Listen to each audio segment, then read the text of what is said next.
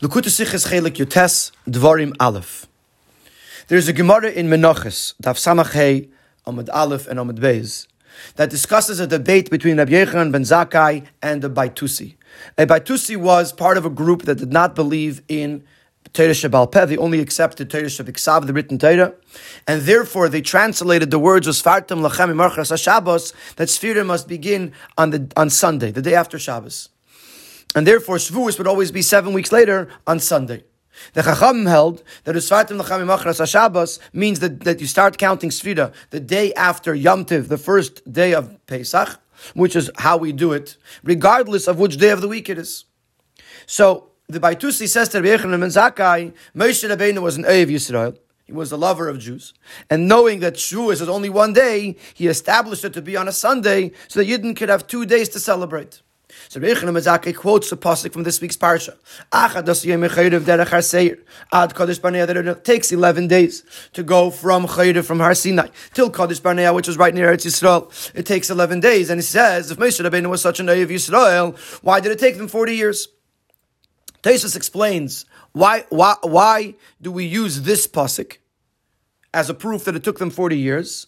Because as Rashi says on our pasuk that it actually took them three days. But Moshe was telling them it could have taken three. It could have taken three days. The Abishter was trying to get you there f- so much faster, and because of your misconduct with the Cheit HaMeraglim, it took you forty years. So the question is, how does this answer the question? Why does this? Why is this piece of information relevant to the proof against the Baitusi? If he wants to say tell them of the delay of the Yidden, the duration of the Yidden in the middle of 40 years, why do you need this pasuk? Why is it relevant to know that it could have taken 11 days or it could have taken three days? And the answer to that question is that the, the, the argument between Rabbi Yechanan and the Baitusi is uh, understood when you realize that Rabbi Yechanan ben Zakkai was saying that either it could have taken three days or it could have taken 40 years. There was no 11 days. It wouldn't have gone, we wouldn't have taken the middle road. Either they would have gone in a supernaturally quick way or in an unnatural slow way, but not the middle road. And in that point, that it could have taken three days, supernaturally fast, and instead it took 40 years, that will be the answer to the Baitusi. And in order to do that, let's understand the Baitusi's argument. The Baitusi is speaking about Moshe Rabbeinu, even though he's basing it on a pasuk. Why does he say that Moshe Rabbeinu established it on Sunday? Because the, the Baitusi was talking to the Chachamim on their level. If you don't want to accept Mimachras Shabbos to mean Sunday, then at least accept that it's Moshe Rabbeinu with his Ahavas Israel would uh, adjust the, the, the months just like it says, that when necessary, you can add an extra month. You can also change the days by Beis Din to make that every year Pesach should be on Shabbos. And that way, every year, Shavuos would be on Sunday. And then you could fulfill both. You could be, fulfill Mimachas Shabbos that it means Sunday, and Mimachas Shabbos that it means the day after Yontif. So Mazake says, first of all, your reason doesn't apply because we see that the Yidden were in the desert for 40 years. And second of all, we also have psukim, which Rabbi Yechon Mazaki brings later in the Gemara, that prove to us that sometimes Shavuos is on Sunday, and sometimes Shavuos is on, is in the middle of the week. The question remains, however, was Rabbi Yechon and really arguing that the Moshe Rabbeinu was not an Oyev Yisrael? And the Baitusi was arguing that he is an Oyev Yisrael? And the answer to that question lies in the following detail. That Rabbi Yochanan Mazaki was arguing that your understanding of Rabbi of Moshe Rabbeinu's Avos Yisrael is shallow. The deeper form of Moshe Rabbeinu's Avos Yisrael is expressed sometimes, even if it's not in a way of enjoyment or celebration. And that, for that, he brings the pasuk Achat Asa which is part of Moshe's rebuke and the rebuke that came from a place of love. That sometimes when you love someone, you have to take the more strict path. And this is the true Ava of Moshe to the Yidden, the fact that they spent 40 years in the Midbar. And to explain this, we explain as follows. Atzeres is the, is the, after 49 days of counting Sfira, which represents the Yidden's Avoida on their own level. Then comes Shavuos, which is the 50th level, which is a gift from above. So the Baitusi says, since the whole Shavuos is a gift from above, then the day before Shavuos should also be something that's a gift from above, like Shabbos, which is inherently holy. And this is not just an argument with regards to the day of Shavuos, that it should be, it should be something that's connected with coming from above. The whole approach of the Baitusim to Torah is that we only take what comes from above because that's why they believe in Torah Shabiksav, which is something that comes from above, and it's not about our comprehension, and we can't change anything in Torah Shabiksav, because as it comes from above, that's how we have it. And that's what the Baitusim argue, that that is Torah, whatever comes from above. The truth, however, is, is that Torah Shabbal Peh is also part of Torah. It's the part of Torah that was given to us, that we should be able to understand it and comprehend it. We can develop it, we can innovate in it, and it becomes part of us.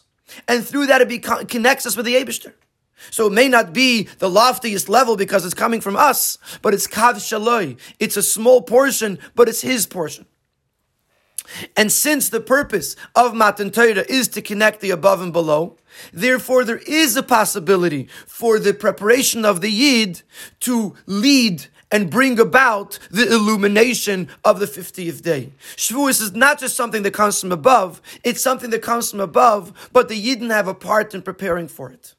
And therefore, says Rabbi Yechanan and Zakkai, sometimes Shavuos is going to be middle of the week. Because we don't need the Shabbos the day before Shavuos, because Shavuos is not just about what comes from above. Shavuos is also about what comes from below, what comes through the avodah of the person down below. And to bring a proof to this, Rabbi Yechanan and Zakkai brings the proof of the Yidden uh, uh, being in the Midbar for 40 years. The whole reason why there's a concept of punishment or consequences in Torah is not just to punish, but to purify and refine the person. And the reason the Yidden spent 40 years in the Midbar was to bring out within them a deeper and stronger bond with Hashem. And by going through the trials in the Midbar, this awakened in them a desire to get closer to Hashem. This awakened in them the need to do tshuva, and it strengthened them and the relationship with Hashem. And therefore, it was Moshe's Ahavas Yisrael that brought him to prepare the Yidden that by the time they go into Eretz Yisrael, it should be after the wandering and the journeys through the Midbar, so that they have already refined themselves and prepared themselves, so that they should come in to the, the Eretz Yisrael in a state of holiness that they themselves prepared for. So we see that the the Baitusi, who is bringing up Moshe's Ahavas Yisrael, says and Zakkai. You want to know Moshe's Ahavas Yisrael? Moshe's Ahavas Yisrael is not just to give you something, a gift from above. His Ahavas Yisrael is to give you the gift of you feeling accomplished by what you have done. And this is why it's so relevant, the three days. That it wasn't 11 days, it was three days. Because when the Yidden go through the Midbar, and the purpose is to elevate the Midbar, and ultimately to elevate themselves, there's two ways of doing this. One way is it should come as a gift from above, which then it has no limitations of time or space. But it's not coming from the person, and therefore it's considered bread of shame, it's unearned. Or the second way is that it's coming from the Yidden's Avodah and therefore, Moshe Rabbeinu chooses not to go the supernatural uh, way, but to allow the Yidden to journey through the Midbar for 40 years to give them the ability that they should be able to elevate themselves.